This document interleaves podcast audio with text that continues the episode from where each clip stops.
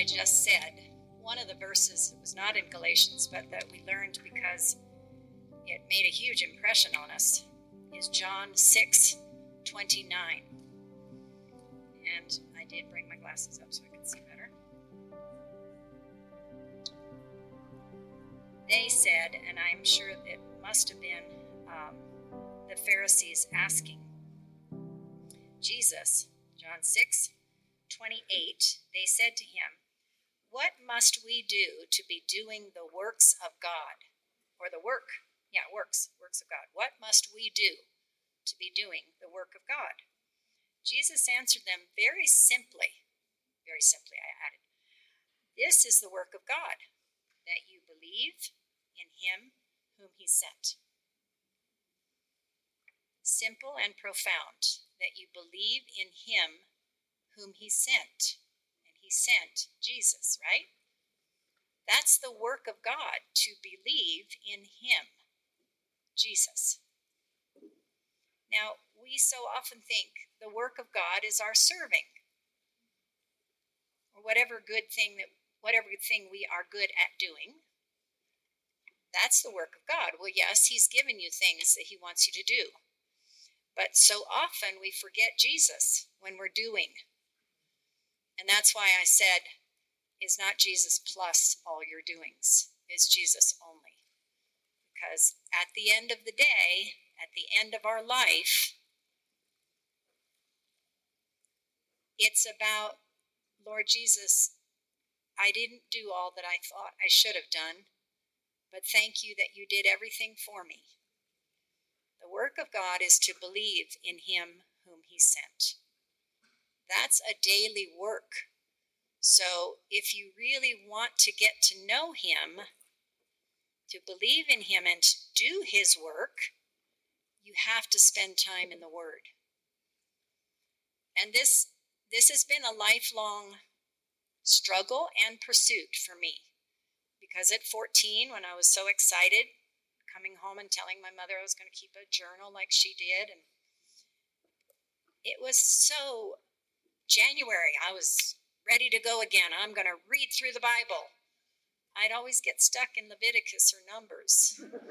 and finally, after a few years of trying to do that, I realized okay, I was very familiar with the New Testament because we'd done Bible studies in the New Testament through high school.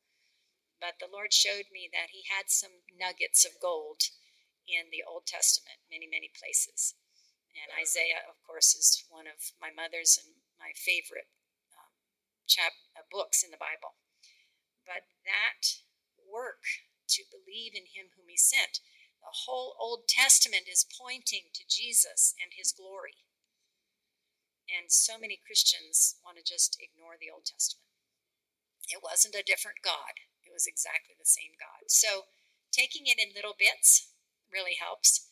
Uh, meaning the Old Testament, taking it in little bits and just saying, Lord, how does this speak to me? How does what does your Holy Spirit want to say to me in this passage?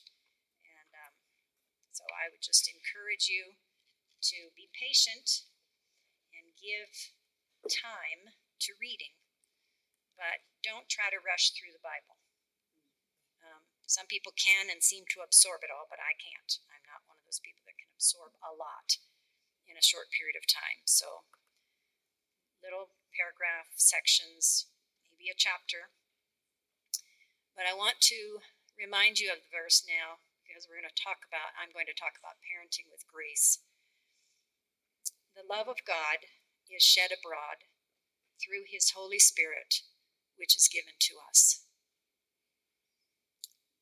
God's love gave us Jesus Jesus gave us his Holy Spirit. What a wonderful, wonderful truth. We have the Holy Spirit if we're trusting in Jesus Christ, but we ignore the little, still, small voice because there are so many louder voices talking to us. The love of God is shed abroad through His Holy Spirit, which is given to us. He told us that the Spirit would guide us into all the truth. He told us the Spirit would show us what righteousness is, what judgment, good judgment is. He told us we would need the Holy Spirit because he was going on up to heaven. And you can imagine the desolation that those disciples must have felt when he went up to heaven. But he told them very kindly and very quietly, probably, you're going to receive the Holy Spirit. And so, each one of you, I will never forget a sermon from Henry Krabbendam. Some of you might know of him. Dr. Henry Krabbendam came to our church in South Carolina after we had moved from North from California to South Carolina. It was a huge change.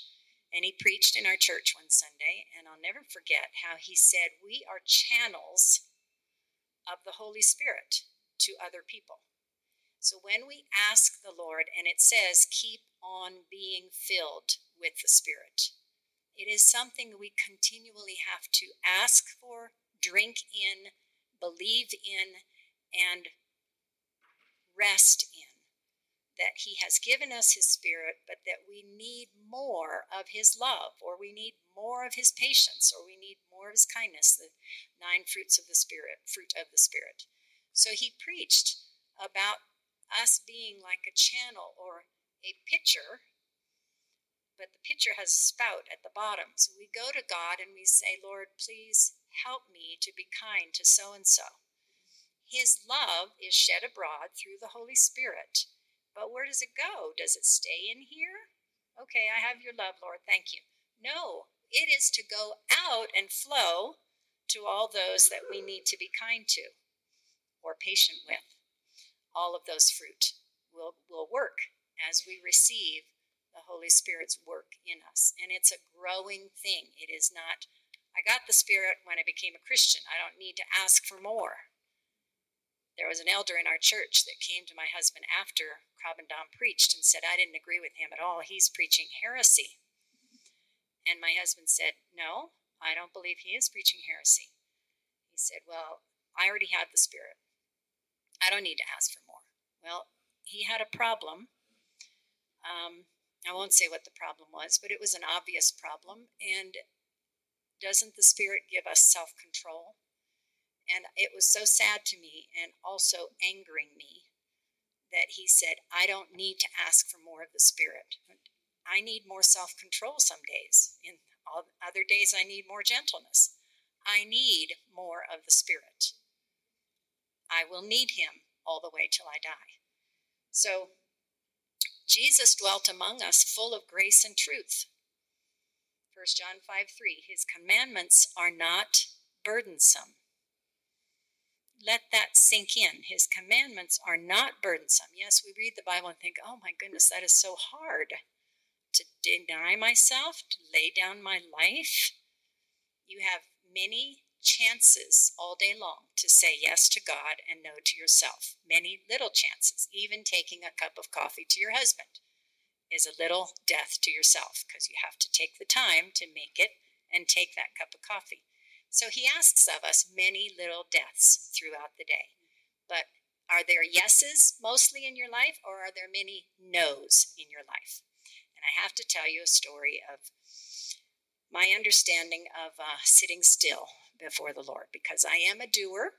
I love to move. I love to go out and garden. I love to go for walks. I want to play tennis with my husband. I really don't like to sit still very much, but the Lord has been slowly teaching me to sit still with His Word. And so one day we had just moved to South North Carolina. We were planting a church. We didn't have a group of Christians yet to be friends with and to start the church with. And so I went to a Methodist church for a Bible study that was on prayer. And I was very happy to meet some other Christians who were seriously reading the Word. And one of our assignments, it was actually at the very last chapter of the book on prayer, um, one of our assignments was to sit still for 20 minutes and when I and we were to do it during that Bible study that morning, immediately my heart said, "No, I can't do that." I'd already had my devotions in the morning, so I didn't see why. I'm not even sure that I had, but I'm just saying I was thinking, I can't sit still for 20 minutes. And our assignment was to imagine in our silence that we had a beautifully embroidered pillow in our hands And we wanted to show this beautiful feather that came from some beautiful bird that God made. We're going to put a feather on top of this pillow. We're going to bring it to God as a little offering of our appreciation of the beauty of His creation. But, he, but it said, here are some words in the book. Said, here are about 12, 13 words that were all good words charity, um, self control. They weren't just the fruit of the Spirit, there were just many good words from the Bible. We were to choose one and think about that one word for 20 minutes. And I kept saying, no, I can't do that. So I'm reading through the list, and every word I was saying, no, nope, can't do that. I cannot think on that word for 20 minutes. I wasn't saying it out loud, but in my mind I was. Guess what the last word was? No, it was yes. I was saying no to all the words until I saw yes. And I thought, uh oh, that's what the Lord wants me to think on. So I went to this youth group room. Every, there were lots of Sunday school classes we could go to, and found the youth group room. And I thought, oh, I'm going to be distracted by the posters or the crazy furniture and the, you know all the stuff that would be in a youth group room. But I just thought, okay, Lord, I'm really asking you to help me to focus on just the word yes. And literally, the 20 minutes went by like that. And I really was shocked when the lady came to say, Your 20 minutes are up, because I had been thinking about how often I said no to God. Yes was the word he wanted me to focus on. Yes, I was bringing him something beautiful, but it was to say yes to him when my husband or my two children who lived at home at that time would ask me to do something or could I help them with something, and I would say no, not now. I had my agenda first. This is after many years of knowing sonship, knowing that the Holy Spirit would help me, knowing that I should be open to whatever He puts in front of me, but I was saying no. And I was recognizing in that 20 minutes how often I said no to my children or my family. And, and then He was saying to me, I want you to say yes to me. Die to self, but say yes to me when somebody asks you for anything. Say yes to me. What is it that I'm asking you to do? So that was a lesson that was, it's very vivid in my mind of um, how often we say no to God. No, I can't do that. Uh, no, I can't do that. I'm not a sitting still person. But you can train yourself to sit still. Do we have the spirit of I can do all things? even difficult parenting through Christ who strengthens me. There are difficult children, and then there are some easier children. And I was shocked when my second born came along because she was difficult. She was sweet and cute, and I'd had this first one who was obedient and compliant and had been wonderful to train, and I thought I was the greatest mother because Walter was very well trained. And then comes Elizabeth, who questions everything I say and argues and fusses and whines and manip- manipulates. And I did not understand that I was to be firm with her until she was about seven or eight. So I'd been through lots of arguments with her. When my husband says to me several times over the year of when she was seven, Val, you do argue with her a lot. Do you realize that? He hardly ever criticizes me. I said, Yeah, you're right. But I didn't really know how to handle this child who seemed to be quicker than me or seemed to have a better idea than me. And uh, I began to say to help myself, Elizabeth, I am the mother. Right, I am the mother, and you will not argue with me. And I would tell my mother these stories of what Elizabeth argued with her with me about, and she'd say, Val, I'm afraid she is exactly like me, so she is my namesake. And yes, I argued with my mother. I said, Really? She was second born also, and she argued with her mother. So that helped me to say to Elizabeth, I am the mother. You will not argue with me, and no, you may not have whatever it was she was asking for. And then comes Christiana, who's here, and she was sweet sweet, wanting to please, just a delight to raise because she didn't argue with me. So the Lord gave me lots of um, opportunities to to ask for His Holy Spirit, to ask for His strength, His truth, speaking through me when I was ready to be obedient. So, this talk is on parenting with grace, and I really need to watch the clock. I need to know what time I stop. Okay? To tell me again. Is that clock right? 11:45. Okay, thank you. And one of my girls said that she would put up their hand when I was five minutes before 11:45. Okay. All right. I know I have failed my children many, many, many times. I'm thankful for being at the foot of the cross and knowing that Jesus is perfect, my Father is perfect, and I am not, but He is my helper. And I am so thankful that He doesn't keep account. He doesn't say, Val, you did this in that year. You remember? Remember how you did that and now you're doing it again? No, He doesn't say that to us. He doesn't keep account of our sins. Our children may keep account of our sins, but our Father does not. The cross shows me continually his forgiveness is unending. He is always ready to help us make a new beginning. There's not a time in our lives, even if we've been Christians for 60 years, 70 years, there's not a time that he says, Well, it's too bad. You've been long enough with me. I'm mad at you this time. He doesn't do that. He's always ready to help us make a new beginning. Remembering that we all fail, at loving God perfectly with all our heart, mind, and strength. We all want to be a perfect person, don't we? We want to look good. We want to do well at what we're supposed to do. And when we don't do well, we beat ourselves up. And we know that we can't be absolutely perfect. But coming to the throne of grace regularly for his help, his kindness, his forgiveness, his strength, his energy, all his good gifts are ready to be given to us. We just need to ask. That's why he says, knock on the door, ask, and it will be given to you. I'm afraid that's my phone. I'm sorry. It's, it's, an alarm that I would usually use on a Saturday at home when we have a family chat. So I'm sorry that it's still on. You can find it in that green bag. Sorry. Christiana's coming running up to. Thank you, girls.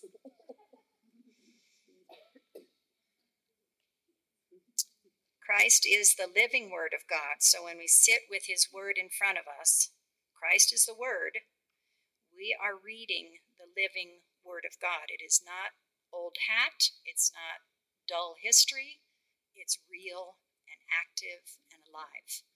And that's why we have the Word to use it for His glory, so we can absorb it when we ask for His help to absorb it. I have been very aware at times that I'm trying to decide what to do in the next hour, and one voice says, You, ha- you have to do this. Quiet voice, I'm not aware sometimes at the beginning of my argument in my head, there's a very still small voice that says, You need to do this first. I will often ignore that still small voice and I'll go do the thing that I think needs to be done right now. Later on, realize if I had done the thing that the still small voice was saying, you know, I, I really mean that it's this argument going on, and so often I'm not aware that it's between me and the Lord the argument is going on. It's just this other idea that I'm think is I'm thinking which idea is better. Hmm, I like this one better. It's my it's my idea that I like better. And the Lord is showing me continually. I mean, throughout my life, I've seen this happen. If I listen to the still small voice and do the thing that I know I'm supposed to do then, things work out. The timing is wonderful. It's amazing. I cannot say that I do that that often enough. I go do what I think I should do first. But when I'm reminded that it's the Holy Spirit, then I know I must bow to his authority. And he is going to be quiet. He is not um, he's not overbearing. He's not yelling, it's a still small voice. So I, have already talked about the failure of being consistent with reading the Bible.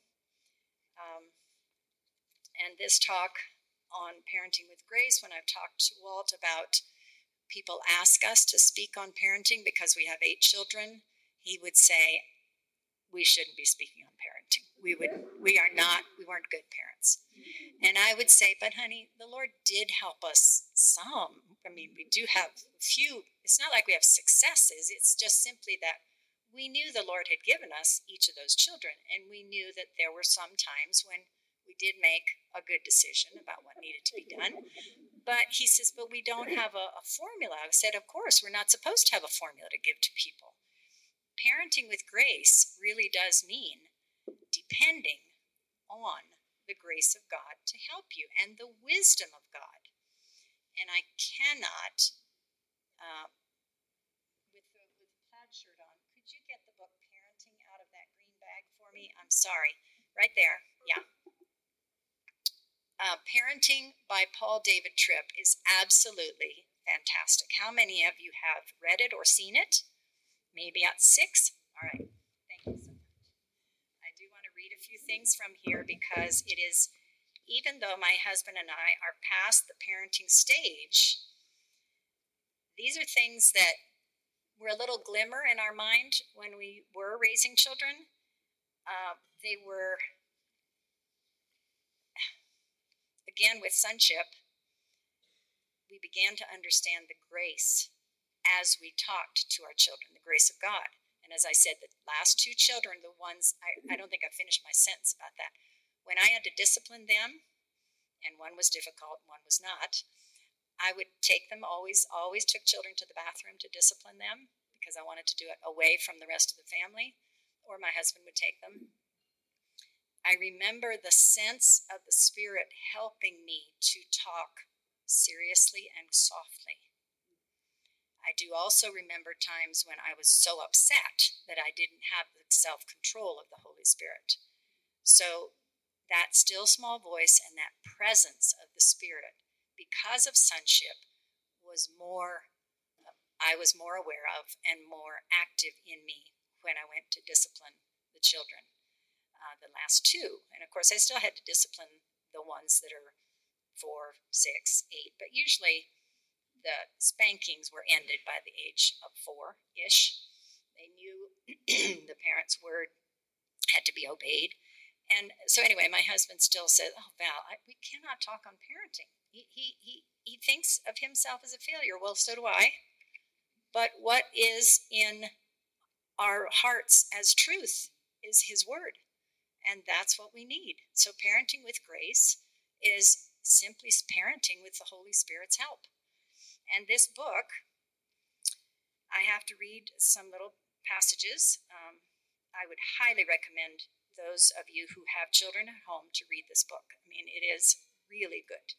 The value of parenting goes to the heart of what God has designed every human being to know and to be. To lose this thing is literally to lose a piece of your humanity. The, the section is chap, uh, titled Here's How God Values Parents.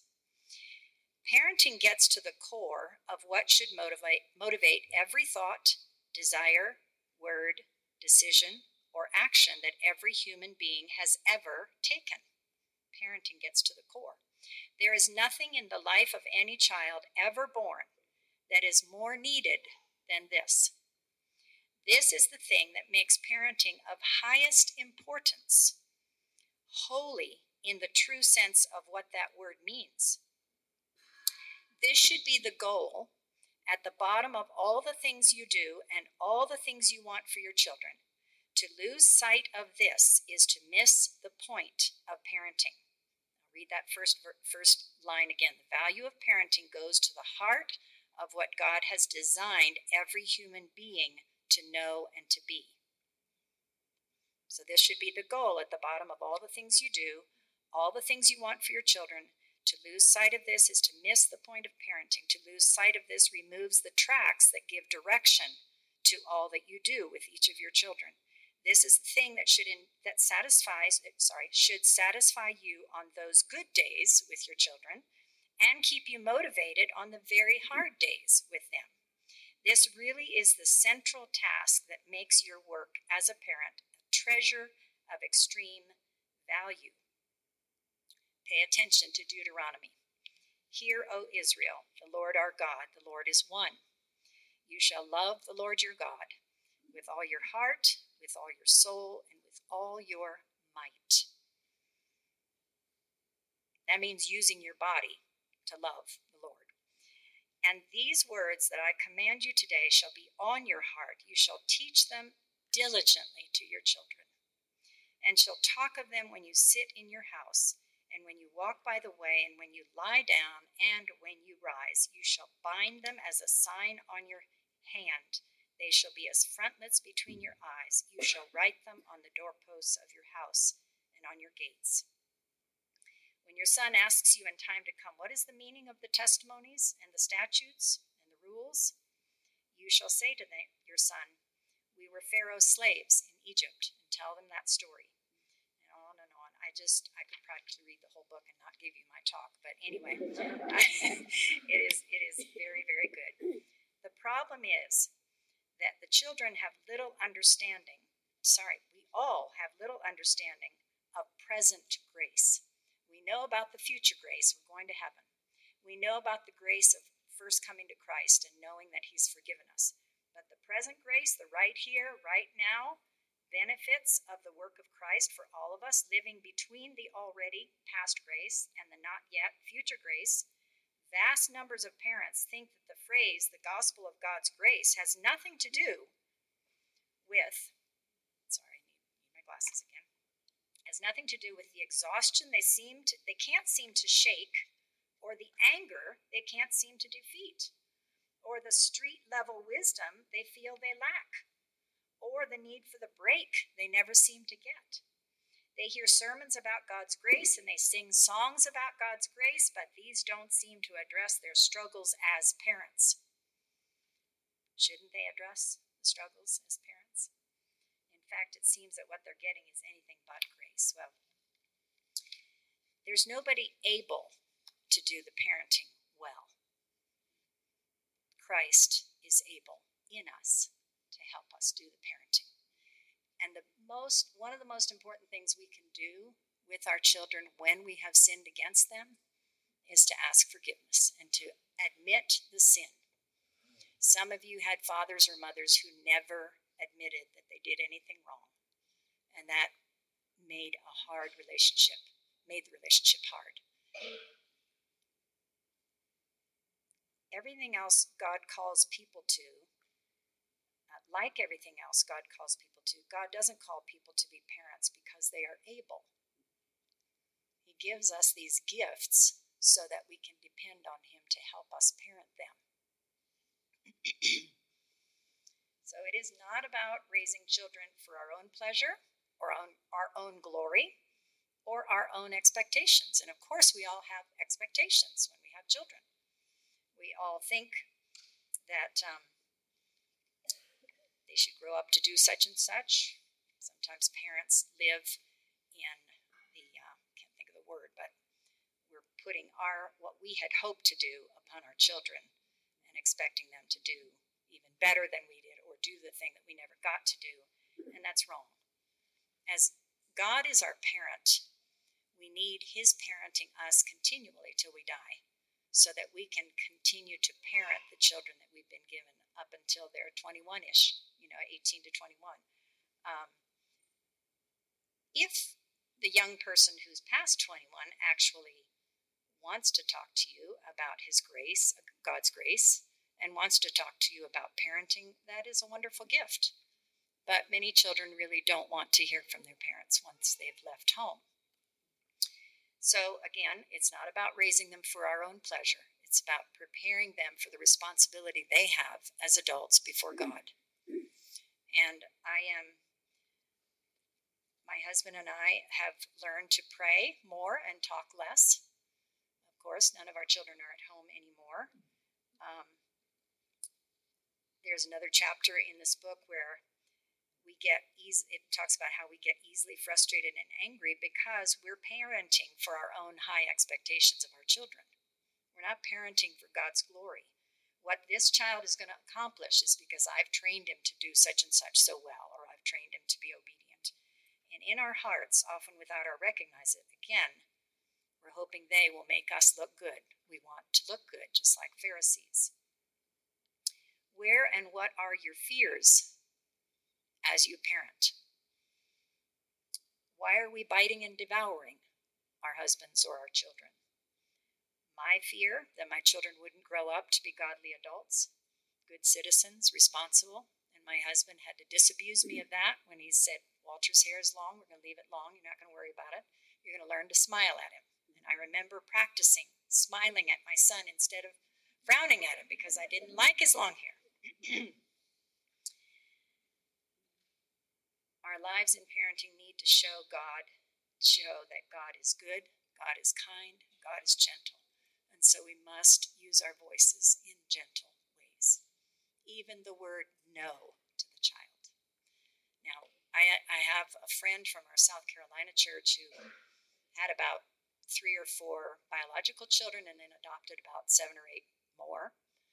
And um, she had the softest, quietest voice. I remember seeing her correct one of her boys who was running around the church, and she was talking very quietly. And I remember my mother saying, When you're very serious, you don't need to yell, you just talk very quietly. The child needs to see the face, see the eyes meeting their eyes. The child needs to hear the voice of authority so many young parents don't seem to get that they have authority over the child. They have to train the child. They don't even use the word training, I don't think, in modern day um, behavioral study books teaching children. We have to train them to be respectful. We have to train them to be obedient. We have to train them to love and honor, love their siblings. We have to train them to honor us. We can't make their hearts love us. We can't make their hearts love God. There was a, a period of time when I thought I should be able to make them because I was such a loving and wonderful mother, of course. No, but simply because I thought with the right training, you know, consistency, of course, I didn't see myself as consistent, so that's why I felt like a failure. But I am unable all the time. He is always able. So God is with you in your training. And the grace of God, again, the Holy Spirit is shed abroad in our hearts. Because of His Spirit in us, given the ability to have self control. Now, yes, we'll lose it. Yes, we'll sin. But we have the cross to go back to. And so the cross has to loom larger and larger in our sights. Our sins are thrown into the sea as far as the east is from the west. He forgives us over and over and over again. And all we can do is come as a little child to our parent, our father, and say, Father, I did it again. I blew it. I raised my voice angrily at my child. And I will never forget breakfast time, all probably all eight children around the table, and I always had the same basic routine was um, they all went to do a couple of chores and then they started on their workbook schoolwork first and i was cleaning up the kitchen. I enjoy cleaning up the kitchen when everybody else is out of the way and doing what they're supposed to be doing. And i remember hearing some craziness fun going on in one of the bedrooms and so i went roaring up the stairs well the more i was washing the dishes the more angry i was getting as i was hearing that they were not doing i was quite sure they weren't doing exactly what i had told them. And uh, so I went roaring up the stairs, threw open the door where two girls were in there. They had placed all their ponies, all their little stables, all the little hay piles, all the equipment for playing with horses, and they had begun. And I said, What are you doing? What did Mama tell you? At breakfast. You're to go and do your chore, brush your teeth, make your bed, and then you start on your schoolwork. I was yelling. And this poor, poor little girl said, Mama, don't don't yell at me. She was cringing. Don't yell at me. And inside, I thought, I have a right to yell. I literally thought that I have a right. I was so angry. And then the Holy Spirit said, I'm sorry. I, I said to her, I'm sorry. I shouldn't be yelling. But you do remember. No, I don't remember. Well, that was that was a common answer. no, I don't remember. So I went into my closet. I had a huge closet at that time and um, got down on my knees. I said, Lord, please forgive me for the anger that welled up and for my yelling at my child, but please take this tendency away so that I will not yell at my children. And I sat still and I sensed the Holy Spirit saying, I'm not going to take it away because you need me every hour. You need the cross, you need what Jesus did for you. And if you got perfect in this area where you don't yell anymore, then you would have something you'd hold over other mothers' heads. Oh no, I don't yell anymore. I learned not to yell. You know, we don't want that. We don't want that spirit of, oh, I, I got that down. No, I, he was showing me that I needed him to give me self control. That was a big lesson for me that day. And I'm so thankful, so thankful for the cross and so thankful for his Holy Spirit. And maybe, maybe the yelling diminished a little over the next few years because, of course, at different ages, you're not having quite so many little battles over the certain things that needed to be done. But we are need we need to be kept humble because we need his grace to keep going. We need his strength to keep going. What is the true get what is the true goal of raising children? Did he give them to us as real gifts? Could you nod your heads yes or no? Did he give them to us as real gifts? the answer is yes. Or is he trying to frustrate, tease, and anger us? Of course, the child's personality can make us frustrated, but he gave them to us as gifts so that we would learn how to be parented by him, continually learning to listen, to obey, to read his word, that we would learn that we're not honoring God when we're being inconsistent or dis or um, yelling. We're not honoring Him as our authority, and then they won't want to honor us if we're not honoring Him. if they're mean to their siblings or their other children are, mean to, I mean, if they're mean to children that they don't aren't familially related to, God is going to help us to teach them to reach out and be kind to those that are difficult. And so, the true goal of raising children is to accept the gift as from above. Every good and perfect gift is from above, from the Father of lights. And so, by His grace, we will teach and train our children to live humbly, repenting, coming to the cross again and again and again, lifting that cross up bigger and higher every time we sin. The sins have been thrown into the sea, and God has forgotten them. But He is showing us throughout our lives until we die that we still have the sinful nature. Yes, I have been crucified with Christ. It is no longer I who lives, but Christ who lives in me. And the life I now live in the flesh, I live by faith in the Son of God, who loved me and gave himself for me. Galatians 2 19 and 20. Do we live in that acceptance of his gifts and say, Lord, these are yours? By your grace, you will raise them up, but use us to be your humble, quieting servants The more we yell, the more the children will be out of control. The more we can learn a quiet, still, and serious voice, more the children will respect the parents. And of course, love. love is the difference. If we're yelling at them, we don't really love them, do we? Because it's all about how we look. How could you do that to me? How could you do that in front of so and so? That's all about my image. But God gave us children so we could grow up and learn His parenting. And my husband said he started growing up when God started giving us children. Um, he took our firstborn as a newborn. We were in a low ceilinged house of his parents. And he said, Walter! And he crashed him up against the beam. and he was horrified at himself. You know, how could I do that to my newborn? the baby made it through. It was really okay. oh, how we need His grace. Oh, how we need His Holy Spirit.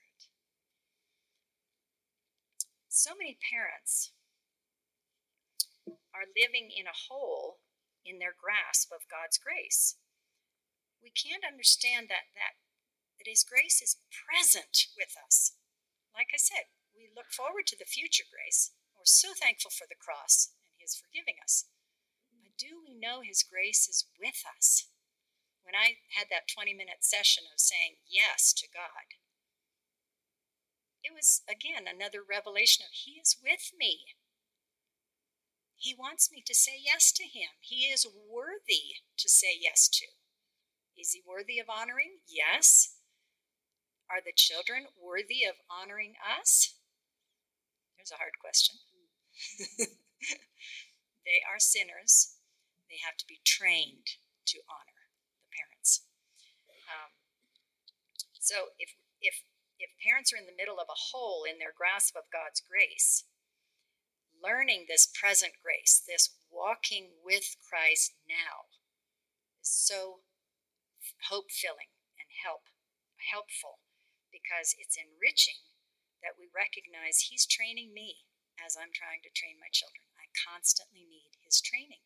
So that's why we constantly need His book, Word of Truth. It needs to be said and explained. Sorry, wrong, wrong page.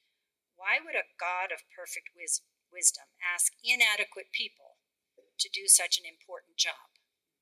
The answer is so important to grasp. God calls unable people to do important things because ultimately what He's working on is not your immediate success, but that you would come to know Him, to love Him, to rest in His grace, and to live for His glory. Am I willing to come to know Him? And I, am I willing to be disciplined by Him? Do I truly want his glory or do I want my glory?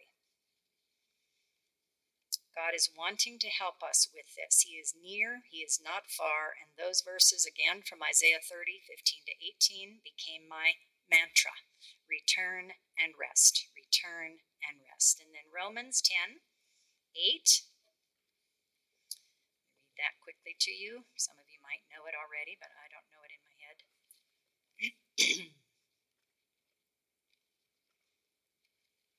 Where is Romans anyway? It's after Acts, isn't it? Yes. Romans 10 8.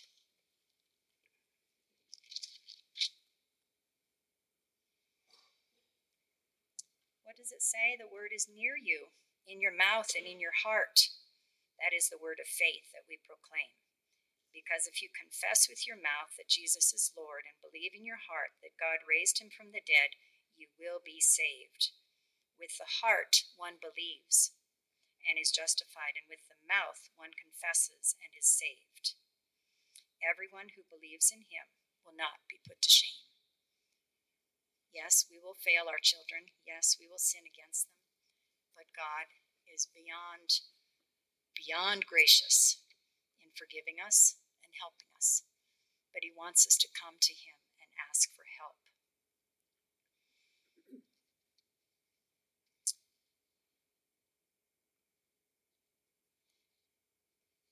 Couple more verses that have, and I know there's one in the little booklet which I didn't write down in my um, talk here. Somebody can call that out in the booklet for this talk. There's a couple verses. Thank you.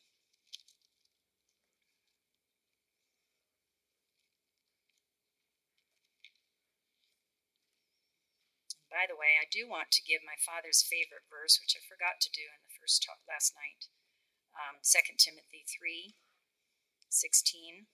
We'll give that to you now. Um, and that's not the one I'm thinking of. Sorry.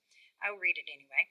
All scripture is breathed out by God and profitable for teaching, for reproof, for correction, and for training in righteousness, that the man of God, or the child of God, may be complete, equipped for every good work. And the scripture that he gave to my mother as one of the first verses to remind her of what it meant to follow Christ. Five minutes, okay. Thank you. Um, share, this is 2 Timothy 2 3. Share in suffering as a good soldier of, of soldier of Jesus Christ. No soldier gets entangled in civilian pursuits, since his aim is to please the one who enlisted him. Mother and father sat on a bench in a cemetery the night that my father declared his love to her right before she graduated from college. And he said to her, But we have to die to our feelings because I think God has called me to be single. It was like a stone of shock and, and the heavy weight of bad news hitting her heart when he said, I have fallen in love with you, but I think God is calling me to be a single missionary. They sat in silence in near midnight in a cemetery, and there was a a stone cross behind them. The moon was rising, and the picture or the shadow of the cross fell in front of them, right between them. And they contemplated the fact that they needed to die to their feelings. I was reading the book devotedly to my husband, and he just he'd get very upset with my father quite a few times because of the things he would say to my mother. And um, he said, I don't, I still don't understand why he didn't, why he didn't go ahead and ask her to marry him. And I said, he thought God had called him to be single, but his father had been a big voice in that. His father had said to him, I think God is calling you to be a single man. So he loved his father and he was trying to honor what his father had said. So, share in suffering as a good soldier of Christ Jesus. It's not just missionaries who go out who have to share in that suffering. We die to self many little deaths we make all day long, saying, Yes, Lord, I'll do what you want me to do instead of what I want to do. It's not about raising these children for your own pleasure, it's about appropriating His grace, which He has given to you, by teaching them lovingly and seriously to be obedient, to be honoring and respectful, to be kind my eyes are ever toward the Lord, for he will pluck my feet out of the net, Psalm 25 says. The friendship of the Lord is for those who fear him, and he makes known to them his covenant. Live for him, ladies, whether you have children at home or not. You are to daily, minute by minute, ask him to help you to honor him. And he's teaching you that through his Holy Spirit. All glory be to Him that He has given us His Holy Spirit.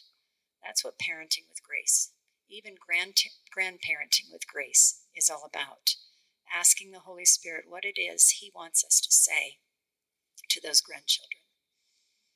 Lord Jesus, God our Father, Holy Spirit, we are so grateful to belong to you. We have no hope if you had not sent Jesus to be our Savior we have eternity look, to look forward to, not just singing hallelujahs, but doing your work. Lord, as St. Augustine said, make us a hallelujah from, from head to foot. Make our bodies, our lives, a hallelujah to you, Lord Jesus. We thank you, Father, for your grace. We thank you that it is never ending as you pour out your love for us. Your love is wider and deeper than the ocean depths. We praise you and thank you, Father, for this day. We ask for safety as some of us go on hikes. We ask for your blessing as we talk with each other. And help us, Lord, not to be so full of ourselves. Deliver us, as my mother's headmaster at Prairie Bible Institute said. Deliver us, O Lord, from our sad, sweet, stinking selves. In Jesus' name, amen.